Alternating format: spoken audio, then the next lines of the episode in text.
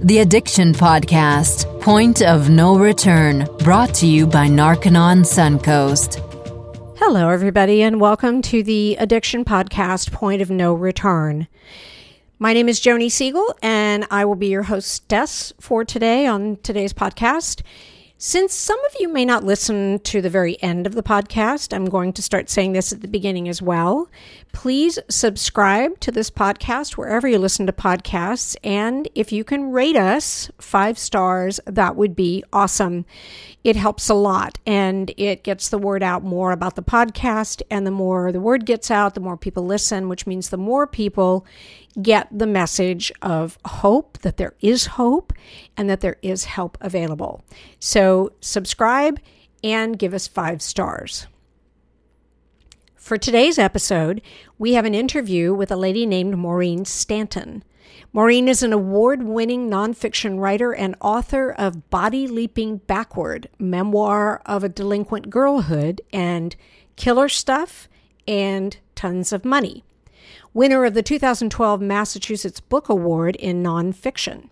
Her essays and memoirs have been published in many literary journals, including Creative Nonfiction, Fourth Genre, The Florida Review, New England Review, and River Teeth, among others. She has received the Iowa Review Prize, the American Literary Review Prize, Pushcart Prizes, a National Endowment for the Arts Fellowship, and Maine Arts Commission Individual Artist Fellowships. She has a Master's in Fine Arts from Ohio State University and teaches at the University of Massachusetts. Let's talk to Maureen. Maureen, thank you so much for being willing to be on the podcast today. Thank you. I, I really appreciate the opportunity to share my story. Well, and I love that you are willing to do that because that's a lot of what we do on this podcast is share stories. And I always feel that while there are similars with every single story that we've told because obviously it has something to do with addiction. There are also differences, and I think that those differences resonate with our listeners. And so I always appreciate it when someone is willing to come on here and tell their story. That sounds great. So I know that you have your own history of addiction. How did you get started on that path? How did you start with drugs?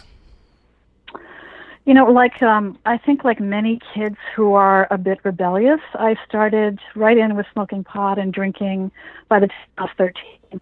Um, and then continuing with that, at 15, I first smoked angel dust, which is PCP or phencyclidine. Uh, it's a class two drug in the same category as fentanyl and, and uh, oxycodone. Um, and this, excuse me, of course, was back in the 1970s. Um, the town was very, you know, filled with it. It was easy to get. It was cheaper than pot, and it looked like pot. So I smoked it one night, and it gave me a floaty feeling. And then, for some reason, I just I just continued smoking it, and I I really uh, was kind of addicted to PCP for almost two years. Um, and a lot of p- kids in my town were as well. Uh, and there's a lot of people that think that angel dust is not called angel dust anymore. Phencyclidine or PCP is, is doesn't exist anymore, but it's really quite prevalent still. Um, it just isn't really covered in the news very much because of the massive scale of the opioid crisis. Right. And also, I think because it's um, it's primarily used from research that I did over four years. It's primarily used by minority communities and urban communities, and so it's just not getting the attention for that reason. But I myself was surprised when I started researching and writing my book. I thought angel dust disappeared sometime in the 80s or even, you know, possibly early 90s, but to find out that it was really still in use. Uh, now it's called wet, and uh, people dip cigarettes or dip a, a joint in it, and it's much more powerful and much more dangerous. Wow. You know, the fact that you were addicted for, you said two years, right? Just about two years. About, yeah. You know, I, is is if I remember what I've read about PCP and angel dust, I mean, I believe that that is the drug that can have you like jumping off buildings and such. Is that correct? Am I talking about the right that thing? That is correct. So the fact yeah. that you made it through two years is actually, you know, it's kind of amazing because I I would have imagined that somewhere in that two years you easily could have died. It's it's absolutely true. I think there are many um, occasions when I was either driving um, on, with, you know, on angel dust or dusted as we called it, uh, or with somebody who was, or just doing something very, you know, very strange or odd. Um, angel dust is a dissociative anesthetic. It's literally an anesthetic. It started out for surgical use. Uh, its analog, which is ketamine, which is a, a, a, chemical analog that's shorter acting, is still used for surgery as an anesthetic. So, what's happening is you're taking you know, an anesthetic and you can't feel your body. You don't know what your body's doing, and your mind is a little bit checked out as well. Things are just unreal. They're surreal you don't necessarily hallucinate images like with, say, acid or LSD, but everything is very spacey and slow. And it's why people, and are, these are true stories, have, uh, you know, uh, poked out their own eyes. I mean, I've, I've seen many, many stories uh, in a Google search I had or Google alert I had on PCP in the past four years uh, with this now stronger version of PCP, uh, where people are just doing horrific, horrific things, harming themselves, harming other people. I mean, there's, you know, certainly there are people who are using it and it's not happening. They're using it at a lower dose or not quite taking so much. Um, I think I was very, very fortunate in those two years that I didn't um, harm someone else in a in a terrible, lasting way, or harm myself. I think in a, you know, in a way that was debilitating. So I, I feel extremely fortunate. Well, I think, and that's the same thing I'm trying to say. And and the thing that I've brought up before, and I've mainly talked about it with um, certain psychiatric medications, but I'm going to lump PCP in here and pretty much any drug you take, is that you're to some degree playing Russian roulette when you do that, because you don't know when you start taking PCP whether you're going to come out the other side in one piece or you're not and that I mean that's the thing that's terribly scary about these drugs. Um, yeah. And it's the opioids, it's the PCP, it's you know LSD, acid. There's a lot of drugs out there that are very scary. Uh, and I know I do know people that didn't come out the other side of it. Um, people in my hometown, or or people that had a much more difficult time with it. They ended up in a psychiatric institution. I myself went to counseling for a year.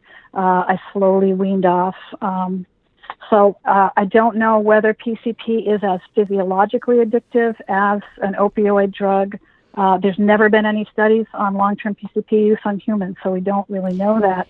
But I know how difficult it was to stop doing that drug uh, when I was 15 and 16, and then into my early 17th years when I quit.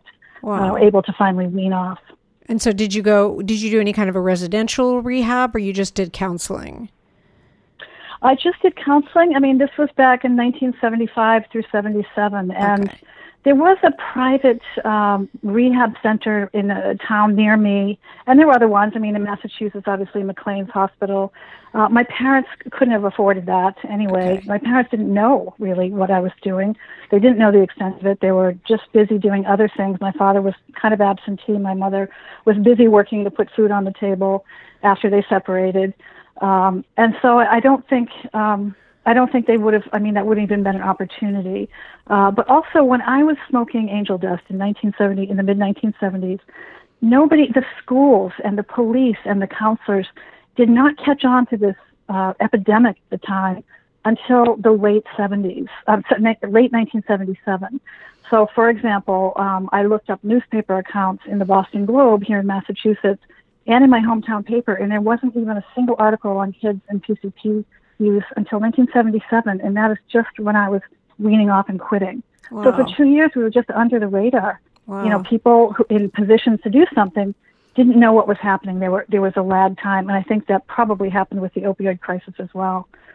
Wow, would you could are you able to estimate like what percentage of students, like your friends that were doing it, that in your school? Do you know? Yeah, I mean, there is a study out of the University of Michigan that's done a teenage or high school drug use, and they started it in 1975, and they included PCP, which isn't included actually in the 90s when they do the study um, through the 90s. Hmm. And uh, it was up to like 15% of kids had tried it, which is a pretty high, um, a high percentage. In my school, I would say that everybody who was smoking, say, marijuana, um, uh, and doing other sort of, you know, say recreational drugs or whatever, was also doing PCP. Part of the issue was that during the um, Nixon's drug war, and then it was continued on by his successors, Ford and even Carter, they were really cracking down on marijuana. And this is something I found in my research when writing the book. Um, and so it was very difficult to get straight old pot. And so this PCP came in. It didn't have to come across the Mexican border.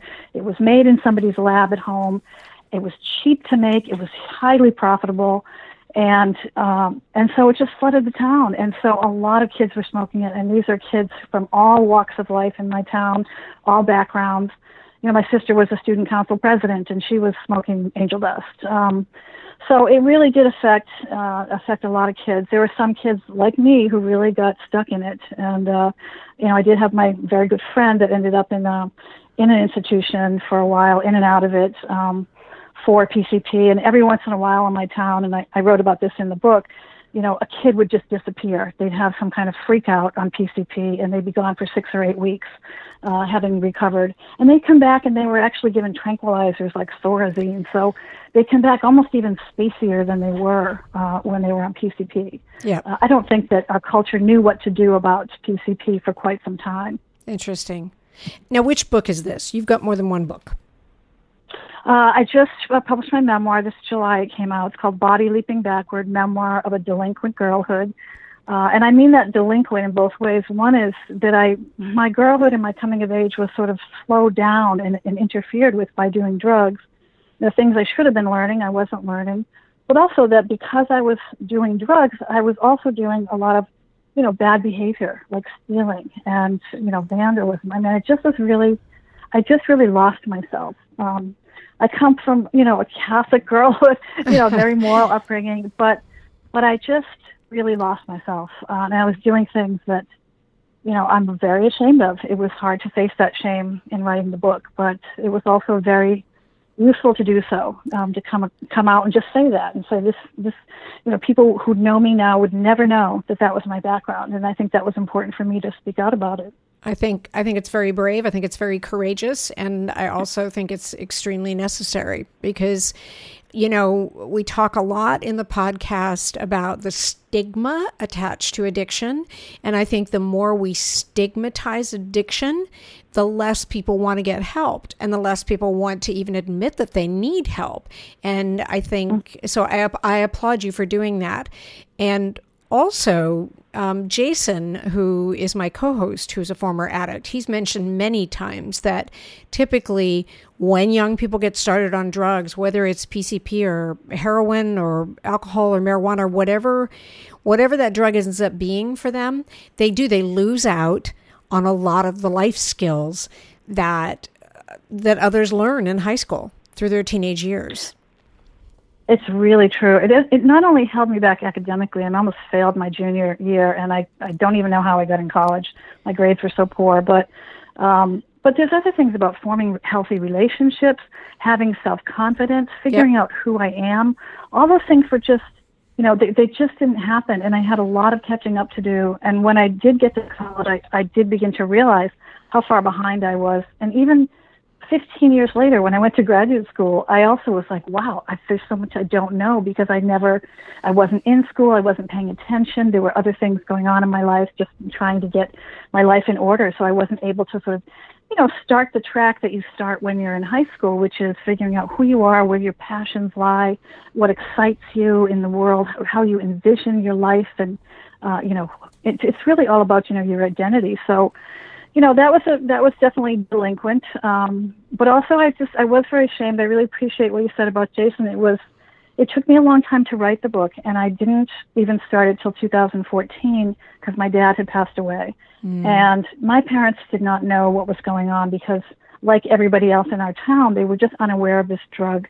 I think they thought i was probably drinking maybe smoking pot. My mother was very busy working you know working extra shifts. My father was coming over wednesdays and fridays with a divorce decree. So he was we had seven kids in my family. It was very easy for me to sneak through hmm. and to lie and to just cover things up. Um, and so they, you know, they just didn't know. And um, and so I didn't I didn't want him to feel bad. And I just I had been writing this for probably 40 years. I started writing it in college, but I just kept putting it aside, both because I was very ashamed and I didn't want to uh, to have my father be, you know, to feel guilty yeah. But now that I've written it, now that I've written and told the story, I cannot believe the people that are writing to me and coming up to me after readings. And some of these people are from my hometown because I wrote it about my hometown, and some are perfect strangers or people I, former students I had, and they're saying, "Oh, this happened to me. This was in my family. My yep. sister did this. My brother, you know, it's still going on. Now they're involved with this."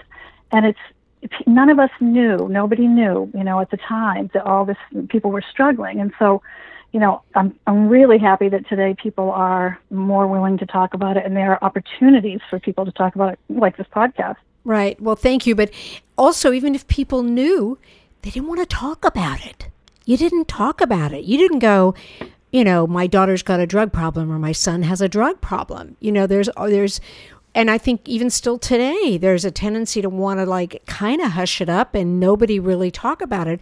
And that doesn't help the person that needs help. You know, if you yeah, can't talk yeah. about it and they can't talk about it, and it it's basically just not being confronted. I think it's true, and if it, I mean, I'm judge, judging by the number of people, I've been really surprised who have, you know, made, uh, Facebook messaged me or written to me through my website or come up to me after a reading and just said, and told me their story. And yep. I think it's the first time they have told people, and sometimes it's them, sometimes it's a family member. And I think there's just something about when one person says, okay, I'm going to make myself vulnerable, I'm going to share this part of myself in my past that I'm a bit ashamed about and embarrassed about, it just makes it okay for other people to say, you know what, this this is normal. This happens to us. This happens in our families, and there's a way out of it, and we have to talk about it to find that way out of it. Um, and I, I just feel, that, you know, if there's anything that comes from this book, if it simply, you know, helps people uh, recognize someone, or if it makes them feel like, oh, I'm not alone, or this is my story too, then then that's just the best thing I could ask of it, you know, to to really connect with people in that way, and you know, possibly maybe even help somebody in some way. I mean, that that would be so rewarding to me. I'm fairly certain that you are doing that without question. In fact, I I know you are for certain. But I have a question because because we named this podcast the point of no return because one of the things I wanted to explore with the people that we spoke to is what occurred that made you realize you had a problem and you needed to do something about it. Yeah, that's. I think it's a really, really good question. Um, for me, it was kind of a convergence of a couple different things, um, and some of them were just fate, and some of them were my own sort of feeling. And so, one is that uh, my friends uh, who I was hanging out, these are my drug cohort friends. And all we were doing is doing drugs. We didn't even have any conversation or anything. And then my boyfriend, at the same time, they kind of had a not a falling out, but they they seemed to not like me anymore, and they kind of stopped calling me. And I found myself friendless. And then my boyfriend did break up with me, and that you know, separating yourself from the people that are doing drugs, that actually ended up helping. Um, but at the same time, I was falling more and more into just a sense of despair and self-loathing. I mean, I felt like I have my journal and my diaries from the time I just I felt like I didn't know who I was. I was the shame that, of what I was doing, like say stealing money, um, putting my little siblings in jeopardy by the people I was bringing into my house, my parents' house. Um, you know, driving recklessly in a way that might harm other people. Every day doing these things, I didn't know who I was. I didn't like myself. I didn't like my friends. I didn't like my life. I was completely and utterly lost. And I remember one night, uh, after being out with my friends and just getting high and dusted and driving around, I came down and I, my sister, my older sister was in her room with her boyfriend watching TV and I just sobbed in front of them. And I, it's nothing I would ever do because I would be embarrassed in front of her boyfriend. But I said, you know, I said, I hate myself. I hate my life. I hate my friends. And so just that was the first thing I did. But even after that, I just I didn't have any friends, so I kept having to try and hang out with these friends. But eventually, I I felt so. I, I'm not sure if I would call it a depression. It may have been, uh, you know, falling into a depression, but it really felt like just despair, like existential despair. And I was, I think, 17. I, I asked my mother if I could see a counselor. She had taken me to a counselor when I was, I think, 14. She noticed I was having some you know, maybe mood swings and just, you know, depression and crying a lot. Uh, and so I, you know, I knew that counseling was available because of that and because of my parents went to marriage counseling. And so I just went to her and I said, can I see a counselor? She didn't ask why. She didn't ask anything. She just arranged for me to see a counselor. So I did see, um, it turns out it was their marriage counselor, and I saw him once a week uh, after work. I was working full time in my senior year of high school, and I paid with my own money, and, I, and it was something that I felt like I needed to do. um, to pay. I had to pay for my own counseling because I felt so bad and guilty for all that I'd done that harmed other people. Um, so I was working at a gas station pumping gas about 35 hours a week. it was a work study job. And uh, and on Thursday nights, my boss let me leave early. He knew what I, where I was going. He was very understanding, and uh, I would go and I would sit and talk to a stranger, complete stranger, and he, you know, I don't actually remember a lot of what we talked about, but he he did ask me every week, did you, you know, did you smoke angel dust? It forced me to confront what I had done. And then he helped me figure out why I had done that still. Why am I still doing this? Um, so over the course of a year, I was able to slowly wean off um, angel dust. And again, separating from friends who were doing the drug helped, you know, enormously. Right. Um, yeah, so that that just having that separation, those cohorts, you know, not in my life anymore, and they ended up you know, desisting too at some point. You know, we teenagers grow up, and a lot of teenagers will just age out of their bad behavior. Although drug dependency is something different, um, but you know, part of it was that I was also just growing up. Just a reminder that you are listening to the Addiction Podcast, Point of No Return. For further information on the podcast, you can go to our website, theaddictionpodcast.com, or you can find us on our Facebook page by the same name, or you can call us at 727 314 7080, or you can email us to theaddictionpodcast at yahoo.com. For further information on Narconon Suncoast, call 1 877 339 3324. That's 1 877 339 3324. Sometimes the hardest thing about getting someone into recovery is getting them to agree to treatment. Bobby Newman, a certified drug counselor with 30 years' experience and an over 85% success rate as an interventionist, has created a series of 12 videos that you can use right now to learn every step to get your loved one to agree to treatment. Call 1 833 918 0008 today and say the word podcast and get a 10% discount. Or go to newmaninterventions.com. That's N E W M A N I N T E R V E N T-I-O-N-S dot com and type in the word podcast for a 10% discount. This service comes with a free one hour consultation with Bobby. Uh, interesting. I just kind of want to draw a parallel. One of my frames of reference um, in terms of treatment is Narconon because my co host works for Narconon. And Narconon is a residential drug treatment facility, but one of the things that to me sets Narconon aside is that before you're done with the program, yes, you've stopped taking drugs and you've done the sauna program and sweated it out of your fat tissues and all of that. But one of the things that you have to do before you're done, first of all, is to look at the people that you you know you've been you've surrounded yourself with and determine who are your friends like your family who really do love you and maybe not so much a friend like the people who supply you with drugs. That's one of the key things. But the other key thing is you have to arrive at the problem for which drugs became the solution which is what yeah. it sounds like this counselor kept asking you. Okay so you took the drugs.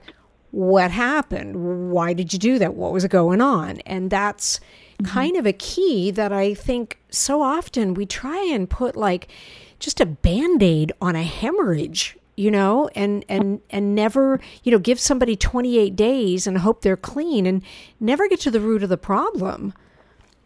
Yeah that's i think that's really smart. Um, one one of the things he did soon after we started seeing each other is he began to ask me how i felt about my parents divorce. And in my family when my parents we were very close all the kids. You know, I was third out of seven. Uh, and when they told us they were getting divorced, it took us by surprise. And my father was really became absent from my life, and I had been very close with him. And but we never talked about it after that. We just went on with school. My mother went back to school to get a nursing degree. She went back to work. You know, there was never any family discussion about that. And so four years later, I was 12 when they separated. When I'm in his office, uh, seeing counseling, trying to get help. I'm in this terrible state, smoking this drug a lot. Uh, my friend was dealing it, so we had free, you know, we had it free. We could smoke it whenever we wanted. We smoked it in school, in class. I mean, it was, you know, crazy.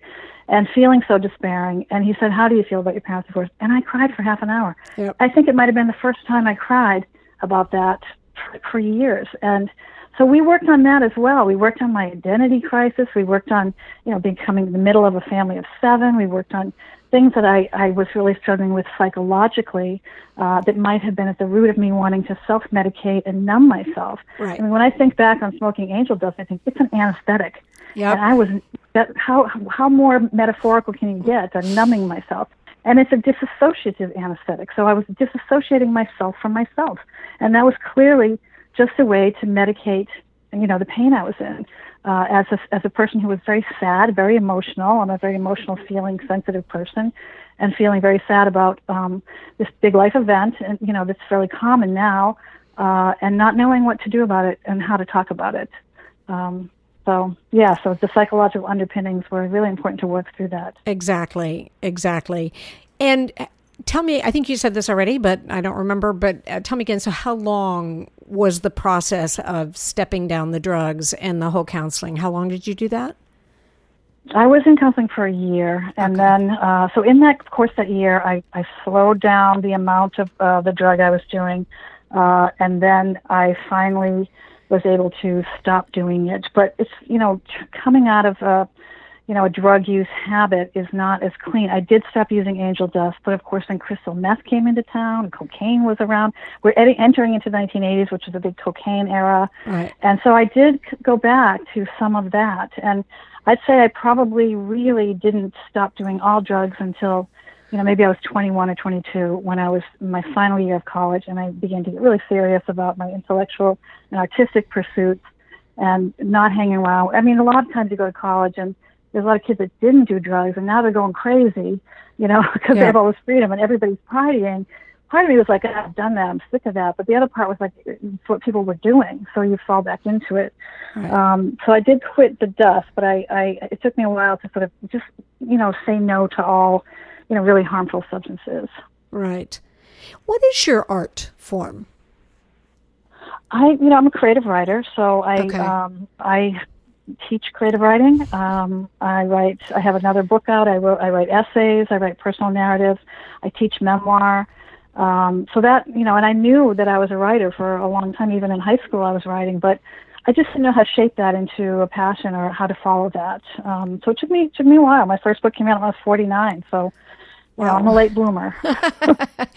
And I, I, I apologize. It was a bit of a stupid question. Obviously, I know you're a writer, and um, you've written two books now, though, right? yeah, this is my my memoir is my second book. Yeah, yep. Tell me about the first one, "Killer Stuff and Tons of Money." Yeah. Oh, yeah, funny title. It's um the first one is in fact I started writing this one about my angel dust and then this other uh, story idea about flea markets came along and I quickly just pushed aside the story of, of my you know my youth and that was a good excuse for doing that because again I was ashamed to write that.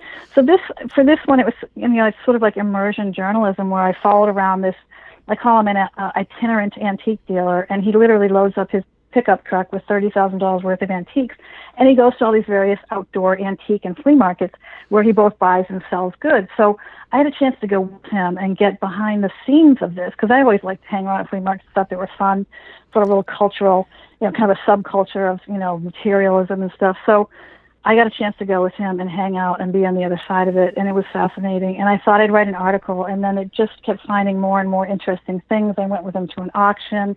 I went on the set of Antiques Roadshow. I was just gonna you know, I really was just looking into the whole subculture of people who make their living selling history, and they're Yep. autodidacts. They they're self-taught. They're passionate. They're a little crazy. They're obsessed. They're colorful. Uh, this was before American Picker. I was working on this book, so Okay. um, yeah, it was a real fun book to write. It was exhausting, but it was fun to write. This one was definitely more emotional and, and challenging in that way. right. Right. When did you? Oh, that book is is it is it out now? The new one. Uh, the new one is out. It came out Okay. in July, um, Okay. and it's been doing pretty well. It's it's like I said, I'm getting lots of the most rewarding thing is I'm getting lots of letters from people. But it was in People Magazine as a in July as a best new book pick. Um, and they said it was uh, you know in a really important mem- memoir for the um, for the about the possibility of change. So they recognize that my story is one where um, you know where there's an ending that's that come where I come out more healthy. Yes. Uh, so I'm glad that they recognize that. I was Yeah. happy to be um, you know listed there. I think that's awesome. I'm going to say the name of the book again for our listeners. It's called Body Leaping Backward Memoir of a Delinquent Girlhood. Is it on Amazon? It's on Amazon. It's in. If there's an audiobook, there's an ebook. You can get it through, um, you know, Apple Books. I mean, it's, you know, it's really in every form. Um, and if you go to my website, you can you can click on it, and I've got even things I've never heard of, like Kobo. I mean, there's places that people are getting books now that I don't even know. Uh, Yeah. You know, I'm not up to that technologically, but it's really in any every form. And you know, audio. Like I say, a lot of people are reading, uh, listening to books now because they they can do it when they're driving. And then there's an ebook, which they can get it right away. And then there's the hardcover. So people that like to hold a book in their hands. So. Understood. How has your family reacted to your story? How, how much of it did they know when you were young? And. Well, it's interesting because my well, my dad passed away, and that's what sort of liberated me to sort of finally go, okay, I can get this book out there now. I can write it. I can try and get it published. right. My mother is uh, in her early 80s, and she's she's funny. She's always been really proud of my writing. It doesn't matter what I write; she's just as proud of it. Mhm. Um, but she said, "I said, Mom, are you enjoying the book?" And she, you know, she's like, "Well, it's kind of hard to read a small print, and then I fall asleep." So I don't think she's actually finished reading it. But I did interview her for the book, and she knew I was writing it. With my siblings, I did give them the manuscript, and I said, "You have veto power over anything you don't want in here," and they did not exclude anything. Wow. They have been really supportive. I think they really understand that this was like because some of my siblings struggled like I did. There were about two of us, that my brother and my sister, who really struggled in high school years, and the others were fine. So part of it is my personality. You know, I was a rebellious kid. I was outspoken. I was the big mouth, the one that said things that nobody wanted to hear. right. So that you know is part of why I did what I did. It just was part partly my personality, and some other of my siblings were just more dutiful and good, and you know took better care of themselves. you know, uh, but there are three of us out of seven who I think really did a lot of drugs and struggled. Um, so they were very, they've always been very supportive, but they were really supportive. I did expect like people calling me saying, you know, I'm not comfortable with that, but they didn't. They just, you know, and they're proud of it and they're out there telling everyone about it. So I'm, I'm just really, you know, so grateful to them for their support. That's awesome. Do you have children of your own? I don't have children. Okay. No, I just um Just yeah, I curious. didn't have an opportunity. Just you know, your life goes in certain ways, and Yes. suddenly it's like, oh, okay, Oops, didn't do that. that's not going to happen. I have ten nieces and nephews who I adore. Okay. I was just curious. Um, so one of the things I like to do uh, as we get kind of to the end of the interview, and you obviously you can talk as long as you would like to, but I always like to ask if you had one message that you could give to all of our listeners, what would that be? What would you want to tell them?